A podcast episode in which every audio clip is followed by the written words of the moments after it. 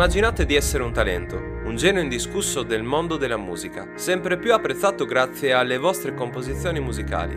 Ora continuate, sempre per gioco, ad immaginare che a poco a poco tutto questo vi venga tolto.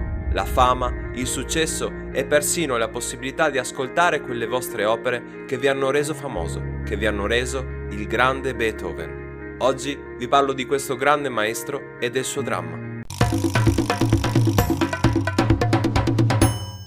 Beethoven è uno dei personaggi più iconici e conosciuti nel mondo della musica e non solo. Un genio torturato da una malattia resa ancora più drammatica in quanto capace di annichilire quel suo dono nei confronti della musica. Ma andiamo per gradi. Beethoven nasce a Bonn nel 1770 in una famiglia di musicisti eritando il nome del nonno, Ludwig, uno stimato musicista. Maggiore di tre fratelli, come Mozart, nasce in una famiglia con una madre dal carattere mite e gentile, che si contrappone invece ad un padre severo, incastonato anch'egli nel mondo della musica, ma soggetto ad atti violenti a causa dell'alcol. Un uomo che vuole vedere il figlio sbocciare, emergere in quel mondo all'epoca così elitario, il mondo della musica. E in effetti quel fiore su cui il padre tante speranze ripone riesce a sbocciare.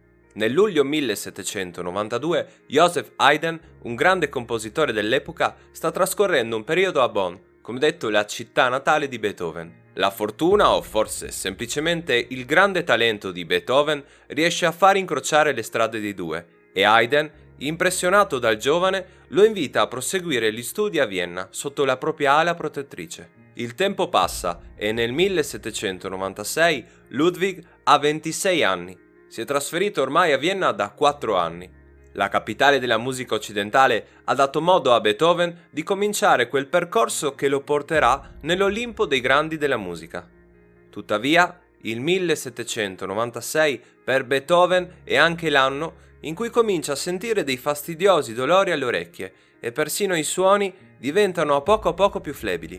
Un pensiero fisso si fa largo nella mente di Ludwig. La sua passione, il motivo per cui ha dato finora la vita, è atrocemente messo in discussione da una cosa che egli non può controllare. Nel 1801 cerca di confidarsi con un amico medico, pur richiedendogli la massima riservatezza sulla malattia per paura che la società possa venire a conoscenza del suo dramma. Secondo Beethoven il suo dolore cominciato inizialmente dall'orecchio sinistro e derivante dal suo adome. Sebbene non ci siano ancora dati certi, sembra che la malattia alle orecchie non fosse collegata però a quei dolori, che invece, secondo molti, furono invece causati da un ingerimento graduale di piombo. Le cure mediche per tentare di recuperare l'udito, l'uso di corrente elettrica applicata dai dottori o le medicine ricostituenti a nulla servono. Il dolore non cessa. Un anno più tardi la sua situazione peggiora a tal punto che in una lettera, che passerà alla storia come il testamento di Heilenstad,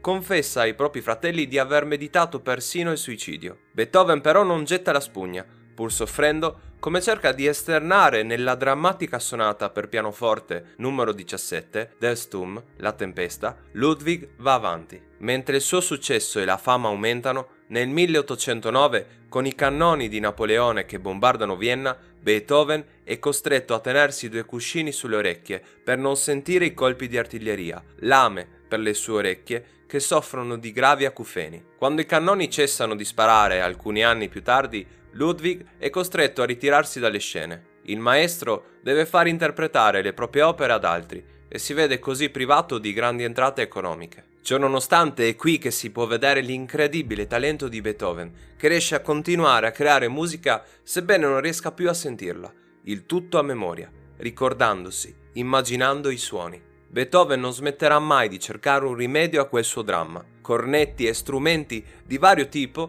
sono usati dal genio per cercare di aggrapparsi a quei pochi suoni che cerca di rubare ad un mondo a lui sempre più precluso. Le cure e gli strumenti dell'epoca come ad esempio un pianoforte su misura regalatogli da Konrad Graf, un pianista austro-tedesco che gliene fabbrica uno con una conchiglia gigante come amplificatore, non portano a miglioramenti e già nel 1818 gli viene reso necessario l'uso di taccuini dove far scrivere ai propri amici e conoscenti le frasi che essi vogliono dirigere al maestro. Negli anni sempre più isolato dal mondo, Beethoven si ritira da esso consegnando le sue ultime opere ormai completamente sordo a pochi anni dalla sua morte, che avviene nel 1827 ed è ancora oggetto di dibattito. Durante l'autopsia eseguita il giorno dopo la sua morte, venne annotato che il nervo acustico del musicista era completamente atrofizzato. Pertanto, nessuna cura dell'epoca avrebbe potuto dare un rimedio a quel terribile dramma che accompagnò il genio durante la sua vita. Anche per oggi è tutto. Se volete aiutare il progetto e supportarlo, vi invito a lasciare un mi piace e una vostra opinione in merito al video. Noi, come sempre, ci vediamo presto con nuove storie dalla storia. Ciao!